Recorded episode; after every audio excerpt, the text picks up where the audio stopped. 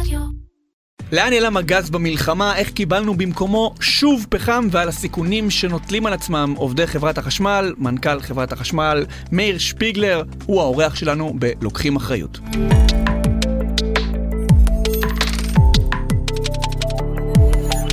בעקבות מלחמת חרבות ברזל, המודעות לאחריות תאגידית ואימפקט במגזר הציבורי והפרטי עלו לראש סדר היום הציבורי, תאגידים גדולים, עסקים ואנשים טובים שלקחו אחריות ונכנסו לוואקום שהשאירה המדינה. בפודקאסט שלנו לוקחים אחריות בערוץ טראסט של כלכליסט בשיתוף שופרסל, נקיים סדרת מפגשים עם מנכ"לים ומנהלים בכירים במשק על אספקטים שונים של אחריות תאגידית ו-ESG בזמן משבר. איתי נמצאת אה, אורית אה, ברוורמן, היא מייעצת ESG לתאגידים וחברות גדולות, שלום אורית. שלום. ונמצא איתנו כאמור מנכ"ל חברת החשמל מאיר שפיגלר, שלום לך. שלום וברכה. מאיר, איך אתה בימים אלו? לא פשוט להוביל אה, חברת תשתיות אה, לאומיות קריטיות בזמן מלחמה. לא פשוט, אבל אתגר. במלוא מובן המילה, מדובר בחברה שמספקת מוצר קיומי. לא חושב שיש עוד חברה בסטטוס הזה. עובדי החברה מבינים את גודל השעה, את האירוע שאיתו אנחנו מתמודדים, והם אכן, ב- לפחות בפתיח של המלחמה מאז השביעי לעשירי, ולפחות בשבועות הראשונים בדרום, היחידים שהיו באזרחי בשטח. זולת אנשי כוחות הביטחון, היו עובדי חברת החשמל.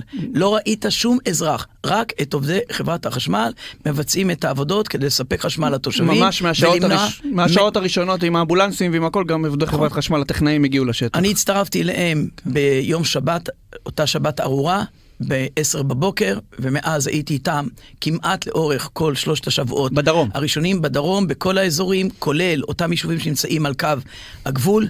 היינו בשטח כאשר מחבלים עדיין הסתובבו, ולא ידעת מי זה מי. זאת אומרת, היה שם סיכון שהוא היה מאוד מאוד משמעותי ומעשי.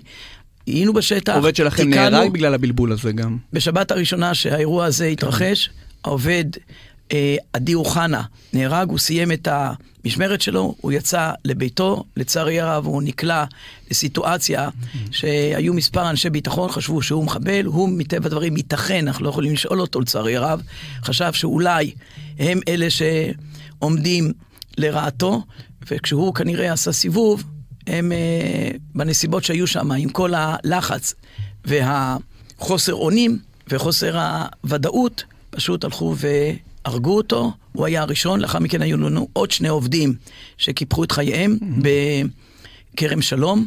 הם עבדו בתיאום מוחלט עם כוחות הביטחון שליוו אותם, היו איתם בשטח. הם סיימו חלק מהעבודה, עברו לצידו האחר של הכביש, וחבר'ה מלוטר שהיו בסיור שם, לצערי הרב, ירו בהם והרגו את שניהם. אחד מהם נחזור- אגב היה כן. איש אבטחה שמלווה את עובדי חברת החשמל באופן שוטף. אנחנו מתייחסים אליו כאל עובד לכל דבר ועניין, מלווים את המשפחה שלו. שמו בישראל זה טל דניאלי, הוא היה ביחד עם דני אלוש, ולצערי הרב שניהם באותה נקודה, באותו מקום, קיפחו את חייהם. כן, אני מניח שזה לא פשוט, אה, לא עבורך כמנכ"ל, אה, האחריות שנמצאת אה, תחתיך וגם כמובן ליבנו ממשפחות. אני רוצה לקחת אותך לאותו יום, אנחנו באמת ניכנס ככה, מה שנקרא ease in לתוך ה-ESG. אני רוצה לדבר על, דווקא על גז עכשיו. אחרי שהשקיעו משהו כמו שלושה מיליארד שקלים באמצעי הגנה על אסדת תמר, התחילה המלחמה וחזרנו כמעט מיד ל- ל- לייצר חשמל בפחם, במאגרים אה, שלכם של הפחם. יש לך תשובה למה זה קרה? אני מניח שעניין האבטחה זה לא תלוי בחברת החשמל, אבל תכף נגיע איפה, איפה האחריות שלכם נכנסת. תראה, הגז זה מוצר שברגע שיש אה, חוסר ביטחון באזור שבו מפיקים את הגז, קודם כל משביתים את האסדות. אגב, זה משהו בינלאומי, לא ישראלי. Mm-hmm. אנחנו מטבע הדברים חלק מכל המערך הזה, ולכן ברגע שהייתה מתיחות יתר בצפון, את אה, אסדת תמר השביתו. ברור לכל בר דעת שאם צריך לייצר חשמל ואין את החומר גלם בדמות גז, אז צריך להשתמש בחומר אחר, ומה שעמד על הפרק זה פחם, ואכן כדי להימנע מעלטות בארץ וייצור חשמל בהתאם לצריכה, אנחנו נדרשנו להסתייע בפחם. אז זה בדיוק מה שעשינו. המדינה, אז על מה שפכה המדינה שלושה מיליארד שקלים, שברגע האמת אנחנו לא יכולים להגן על האסדות האלה. לא. קודם כל, אנחנו לא נמצאים בשעת מלחמה בדרך כלל. כן. והלוואי ופני הדברים יהיו כאלה שכל הזמן יהיה בשעות ובימי שגרה ולא מלחמה. הגז אמור לספק את הצרכים של ייצור אנרגיה בימים רגועים, בימים שקטים. מראש המדינה מודעת לכך שבמצב של חוסר ביטחון, משביתים את האסדות ומשתמשים בדלקים חלופיים, אם זה סולר ואם זה פחם. עד כדי כך שארבע יחידות לייצור אנרגיה באורות רבין מראש תועלו לכך שבשעת חירום או סכנה הם ייצרו חשמל באמצעות פחם, כשביתר ימות השנה הם נמצאים במצב של השבתה. זאת אומרת, המדינה מודעת למצבים האלה והכינה את עצמה מבעוד מועד להתמודד עם הצורך לספק חשמל, מבלי שיש לך גז בנמצא. אז אני אשאל עוד משהו, נגיד איך חברת חשמל יכלה להיערך לזה, תכף גם אורית תוסיף על הדברים שלי. אה, נניח יכלתם לקחת את הגז הזה שזורם ביום יום אה, מתמר ולנסות לאגור אותו ב-LNG, בסוג של אמצעים אחרים, אה, על מנת שנוכל לפחות בימים הראשונים לחסוך מאזרחי ישראל את הזיהום ש, של ייצור חשמל על ידי פחם. אה, השאלה למה לא נערכתם לדברים האלה ואולי גם, אתה יודע, גירת אנרגיה, יותר שימוש באנרגיה ירוקה ופה אנחנו ממש בתוך ה-ESG. אז אה, עובדתית, אתה לא סתם דיברת, אלא הדברים האלה בהחלט מציאותיים. הייתה אונייה גדולה מאוד שהנזילה את הגז, והיא בעצם הייתה אמורה ללכת ולתת מענה למה שאתה ציינת בשעת חירום. אף אחד לא צפה את מה שהיה בשביעי לעשירית, ולכן אה, האונייה הזאת שוחררה לפני כשנה. ואנחנו לא, אין לנו מערכת שמנזילה את הגז ושומרת אותו במאגרים, אנחנו משתמשים באופן שוטף בהזרמת גז מהמאגרים ישר לתוך אותן מערכות שמחממות את המים ויוצרות את הקיטור. אז הייתה תוכנית כזאת. בעצם. בעבר כן. הייתה אונייה גדולה מאוד ששהתה בסמוך mm-hmm. לקו החוף במדינת ישראל, כמובן במעמקי הים.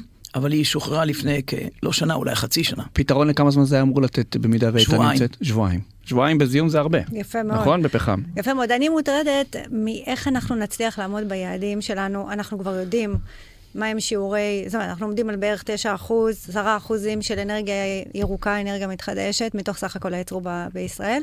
ואנחנו מוטרדים אם עכשיו עברנו... קצת, ואתם השקעתם כל כך הרבה וירדתם, ואני קראתי את, ה, את הדוח אה, אחריות תאגידית, ירדתם כל כך יפה בטביעת הרגל הפחמנית, העברתם כל כך הרבה לכיוון הגז, שגם הוא פוסילי, אבל הוא הרבה יותר טוב כרגע מפחם.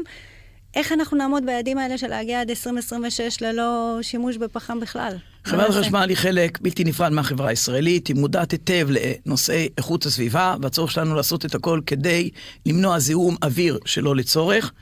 ואכן, היו לא מעט פרויקטים שחברת חשמל נסעה בהם, אם זה התקנת סולקנים, שהסתיים לפני כשנתיים או שלוש, ואנחנו נמצאים בעיצומו של תהליך שיש בו כדי להמיר, להסב את כל תחנות הכוח שעדיין מייצרות באמצעות פחם, כרגע חמישה אה, יחידות חמש יחידות במספר, כך שבתחילת 2026 אנחנו נייצר חשמל רק באמצעות גז.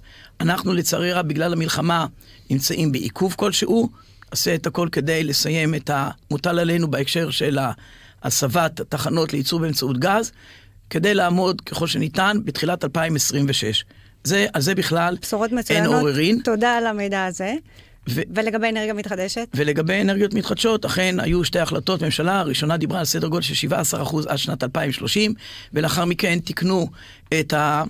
בקשה לייצר חשמל באמצעות אנרגיות מתחדשות עד ל-30% בשנת 2030, ואני כבר אומר לך כאן, אם חברת החשמל לא תהיה חלק ממערך ייצור אנרגיה מתחדשת לטובת משק החשמל במדינת ישראל, לעניות דעתי ולצערי הרב, לא יצליחו לעמוד ביעד של 30% אנרגיה נקייה באמצעות קרני השמש. פשוט מאוד, לא יעשו את זה. חברת החשמל חייבת להיות חלק מתוך כל המערך שייצר חשמל באמצעות אנרגיה סולארית לטובת הסביבה ולטובת עמידה ביעדי הממשלה. מי מונע את זה מכם? רשות החשמל. למה אתה חושב ש... משום העובדה, אני מניח... הם רוצים שתהיו רק הולכה? הם רוצים בעצם לנטרל לכאורה את חברת החשמל מעולם הייצור, להעביר את זה אך ורק ליצרני אה, חשמל פרטיים, ואנחנו לא נושאים אות קין, אנחנו חברה טובה שמתפקדת, מורידים בצורה משמעותית מאוד את ייצור החשמל שפעם היה מונופול, ובעתיד הקרוב הולך להיות רק 30% מסך ייצור האנרגיה הקונבנציונלית במדינת ישראל. אין שום סיבה שבעולם שאנחנו לא נהיה חלק מהשוק שמייצר אנרגיה נקייה בדיוק כמו גורמים אחרים.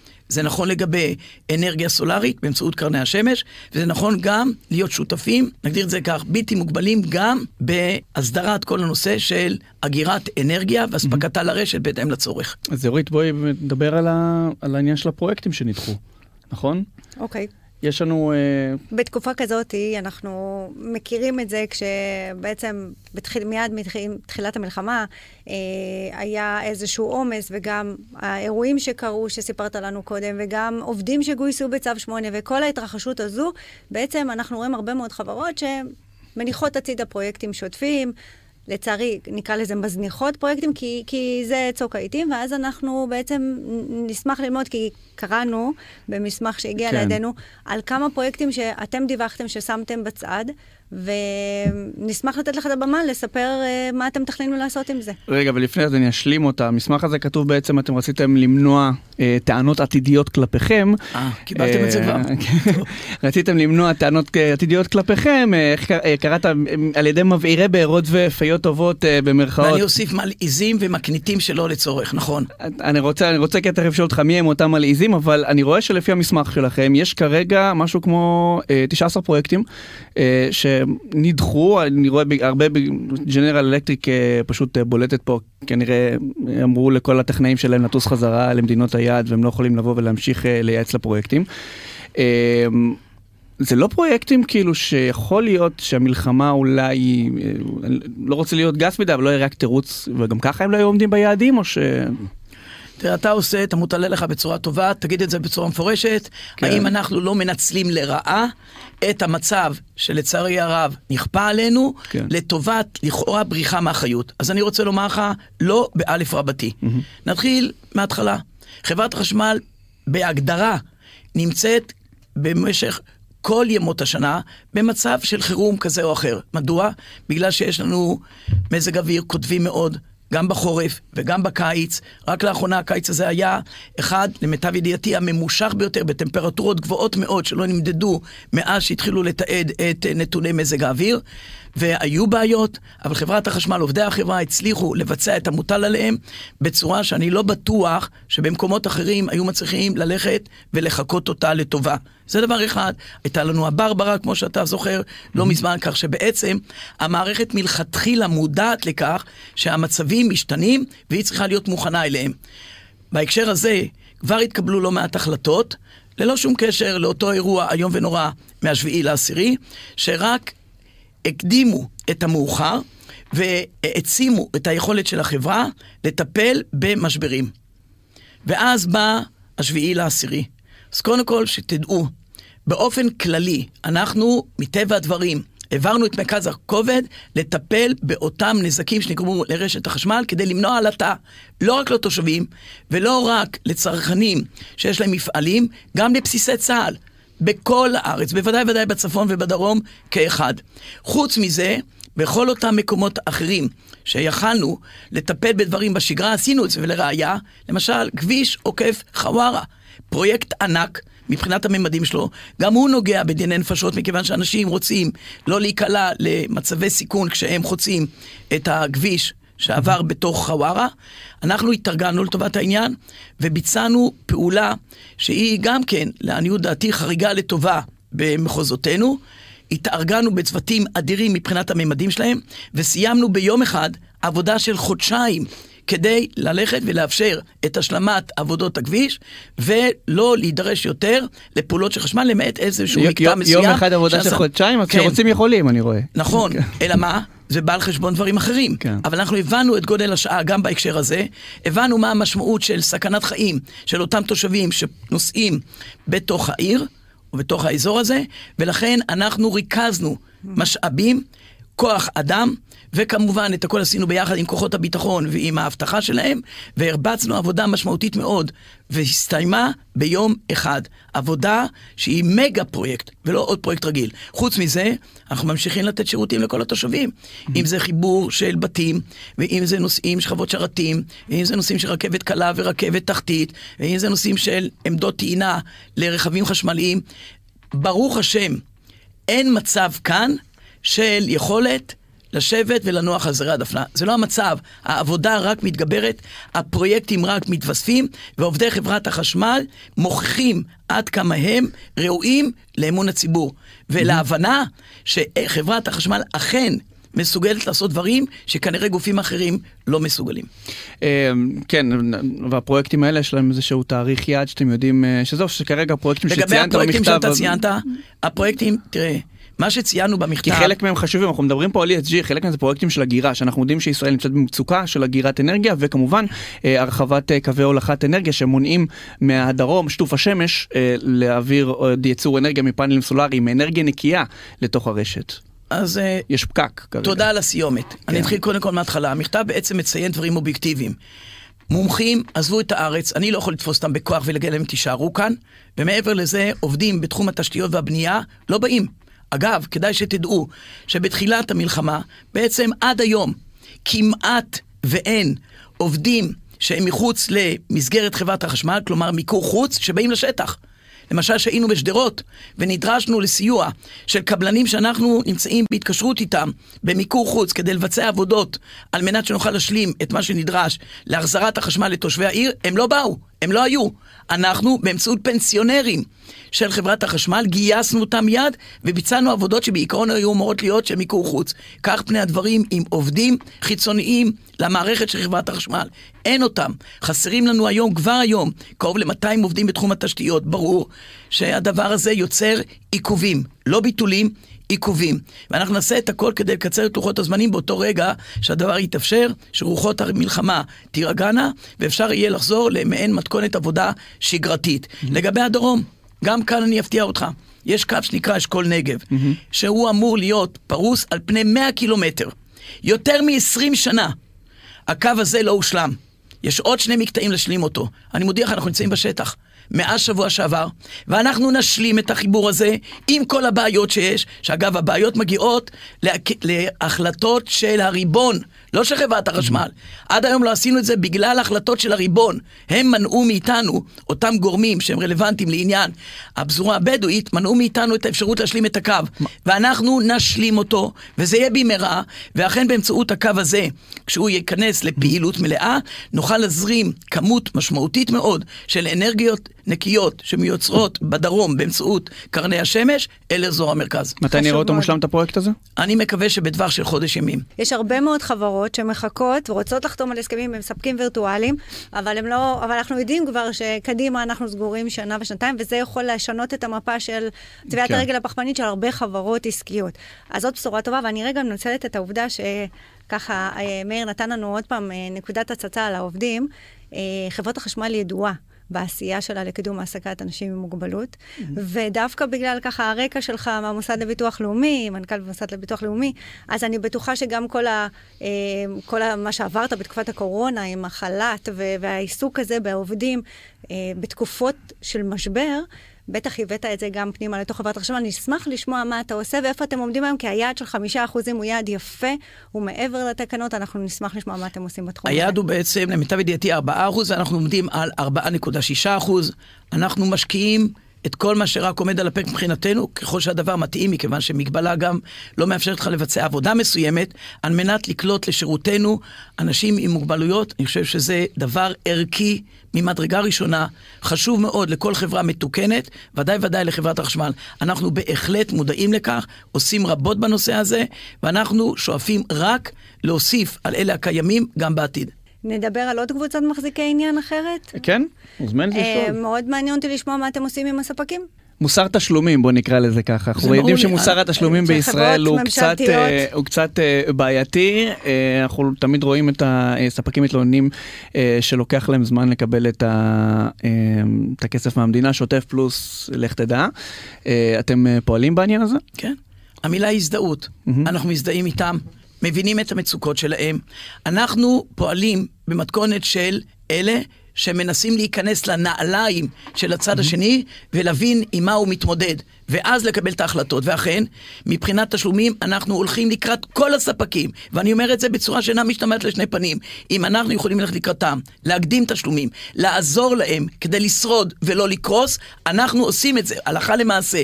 כך גם לגבי אותם יצרנים שאמורים לספק חשמל לרשת, אותם יצרנים באמצעות אנרגיה סולארית, שאמורים גם כן לקבל מאיתנו תמורה.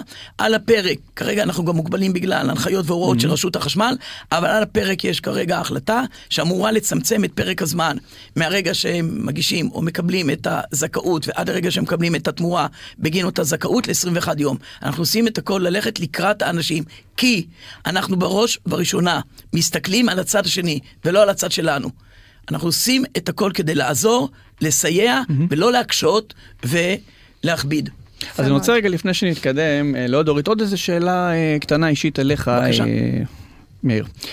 עם כל הבעיות האלו ברקע אה, של חברת החשמל, אני מניח שלא עוד הרבה אה, חברות אה, ממשלתיות אה, יש אה, בעיות כרגע ולא רק אה, בגלל המצב. אה, חברת החשמל סוחבת איתה בעיות אה, טרום המלחמה, אה, כמו העובדה שאין יו"ר כרגע לחברה כבר שנה וחצי, אה, וגם הדירקטוריון הוא נמצא בהרכב חסר. אה, ו...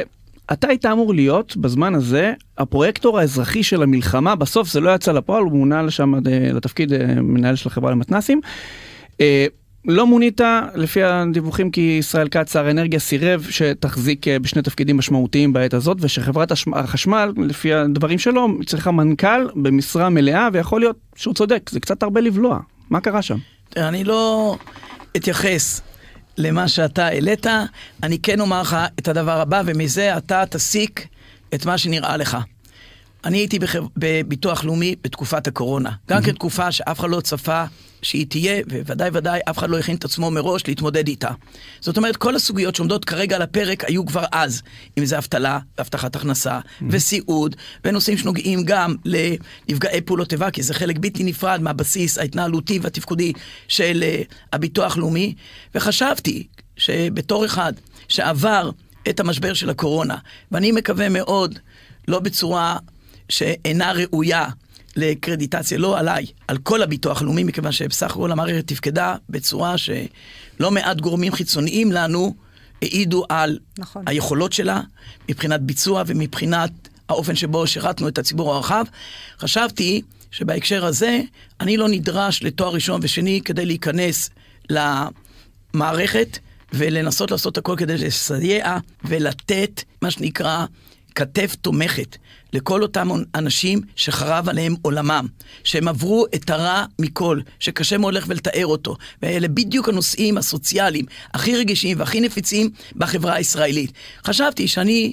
לפחות ככל שזה נוגע אליי, על חשבון זמני מעבר לשעות הרגילות, גם אם הן נכנסות לתוך תוככי השעות הקטנות של הלילה. חשבתי שאני מסוגל ללכת ולעשות את זה, זה היה על טהרת העניין, מתוך רצון עז וכן לסייע ולהיות חלק מהיכולת להקל ולו במעט על אותם תושבים שכרגע זקוקים לסיוע הזה כמו אוויר לנשימה. בפועל, כמו שציינת, אני נדרשתי להחליט, או חברת חשמל, או לקחת את התפקיד של הפרויקטור. ברור לכל בר דעת שאני לא יכול לעזוב חברה ככלל, ובעת חירום בפרט, ולכן נשארתי בחברת החשמל, ואני לרגע לא מצטער על כך. כואב לי אגב, שלא הצלחתי לעשות גם את מה שרציתי לעשות בפן הערכי, המוסרי, האנושי, שעמד על הפרק. יש לך איזשהו אה, כעס על הדרך שזה נעשה? אני לא כועס, אני מסתכל קדימה. אורית. רציתי לשאול אותך קצת על לקוחות, אנחנו עוברים ככה קבוצת מחזיקי עניין, קבוצת מחזיקי עניין, ובאמת, אתם משרתים את הלקוחות, וסיפרת לנו על כל מה שאתם עושים בתקופה כזו אה, לא פשוטה ומאתגרת, אה, אבל שמענו קצת סיפורים על... אה, על תאורה במדרגות ומקלטים, ואז אנחנו נשמח מאוד לשמוע קצת, כאילו, לקוחות וקהילה, זה האמת שזה קצת, הציבור הרחב בעצם זה הלקוחות של חברת החשמל, אז mm-hmm. הכל מתערבב ביחד. איך אתה... שתף איתנו קצת את הסיפורים של מה שעשיתם. ממש בתחילת ההתמודדות עם המלחמה הזאת, נתנו הוראה לחבר את כל המקלטים שהיו מנותקים מחשמל, חלקם אגב עשרות שנים, ללא שום קשר לחובות כלפי חברת החשמל, וחדרי מדרגות, כדי שאנשים שרצים למקלטים לא ימעדו אם החדר מדרגות לא יואר, לחבר אותם בכל הארץ, בתיאום מוחלט עם ראשי הרשויות המקומיות, ללא שום התחשבנות. קודם כל לחבר את המקלטים ולחבר את חדרי המדרגות לטובת התושבים. אחר כך נתעסק בבוא היום עם החובות. דבר שני, אנחנו גם, עובדים שלנו, התנדבו באופן מלא גם לשיפוץ מקלטים, שהם יהיו ראויים לאותם אנשים שייכנסו אליהם, וגם לעבודות בתחום החקלאות. אנחנו יוצאים, נכון להיום, אם אני לא טועה, כבר יותר מ-2,500 עובדים מהחברה היו בשטח, באותם מתחמים חקלאיים שאין להם ידיים עובדות. אפרופו, דיברנו על כך שאנשים עזבו, אנשים חדשים, עובדים זרים חדשים לא נכנסו, יש שם חוסר אדיר בידיים עובדות. אנחנו חלק מהחברה הישראלית, בכל דבר ועניין, בטוב וברע. ואנחנו מודעים למהות ולמשמעות של ערבות הדדית. ועובדי חברת החשמל נמצאים בשטח, עובדים, אני מודיע לך, הם המאושרים באדם, גם מבחינה אישית וגם מבחינה סביבתית. ואחרון חביב, הקמנו קרן. קרן נוספת שיש בה כדי לסייע לאותם אנשים שכרגע לא יכולים להתמודד עם התשלומים לחברת החשמל, בהיקף של עשרה מיליון שקל, קראנו לה קרן חרבות ברזל, ואנחנו מסייעים. מעבר לזה שאנחנו פתרנו במשך שלושה חודשים את כל אותם תושבים שנמצאים על קו העימות בדרום, וכולל את uh, שדרות מתשלום חשמל למשך כל התקופה הזאת. אנחנו גם נותנים מענה פרטני לגורמים שזקוקים לכך באמצעות הקרן, ואנחנו הולכים לקראתם במניעת הצורך לשלם את החשמל או במתן הנחה. אתם פטרתם את התושבים בעוטף מתשלום חברת חשמל, אבל הם לא בבית. נכון. אני לא יכול לאלץ אותם להיות בבית, אבל אני כן יכול ללכת ולעשות את מה שבשליטתי. בכל זאת, גם בתים שלא גרים בהם צורכים חשמל. המערכות עובדות, בוודאי ובוודאי במקומות שיש עכשיו יחסית ריכוזים גדולים מאוד של כוחות הביטחון. שגם הם צורכים חשמל, וגם על זה נתנו את הדעת. ואתה יודע מה, אני אגיד לך עוד דבר. ישנן מערכות לא מעטות שהן לא באחריות וטיפול חברת החשמל. הם נמצאים מעבר לשעון במקומות מסוימים. אתה יודע מה אנחנו עשינו? לא עשינו חשבון.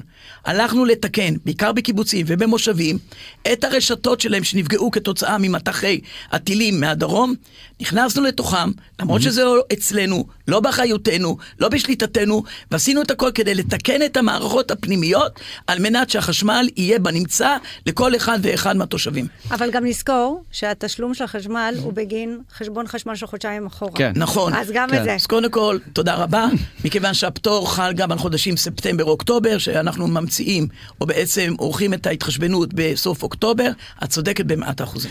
אה, מאיר, היה מאוד uh, מרתק uh, לדבר איתך, באמת לראות איך חברת החשמל מתנהלת uh, בימים כאלו מבפנים, ואנחנו יודעים שהעובדים שלכם באמת נמצאים באזורים הכי מסוכנים. כמו שאמרנו בהתחלה, איבדתם גם ארבעה עובדים ואנחנו... נכון, הרביעי אגב, היום ימלאו 30 לפטירתו, שלום אבודי מהצפון. אנחנו כמובן הולכים להיות עם המשפחה. חברת החשמל היא משפחה. אנחנו מלווים את כל המשפחות, מסייעים בידם, עוטפים אותם בחום ואהבה, ואין לנו שום כוונה, שום כוונה לשנות את ההתנהלות הזאת עד קץ הימים. אה, מאיר, תודה רבה לך שהיית תודה איתנו. רבה. מקווה תודה רבה שניפגש לכם. אה, בהמשך בזמנים יותר אה, טובים ויותר רגועים. אורית, תודה רבה לך שהיית איתנו. גם. אה, ותודה לכם שהאזנתם. אה, לפרקים נוספים של הפודקאסט לוקחים אחריות, אתם מוזמנים להיכנס לאתר כלכליסט, ליוטיוב שלנו ולפלטפורמות הפודקאסטים השונות. אנחנו נתראה בהמשך. להתראות.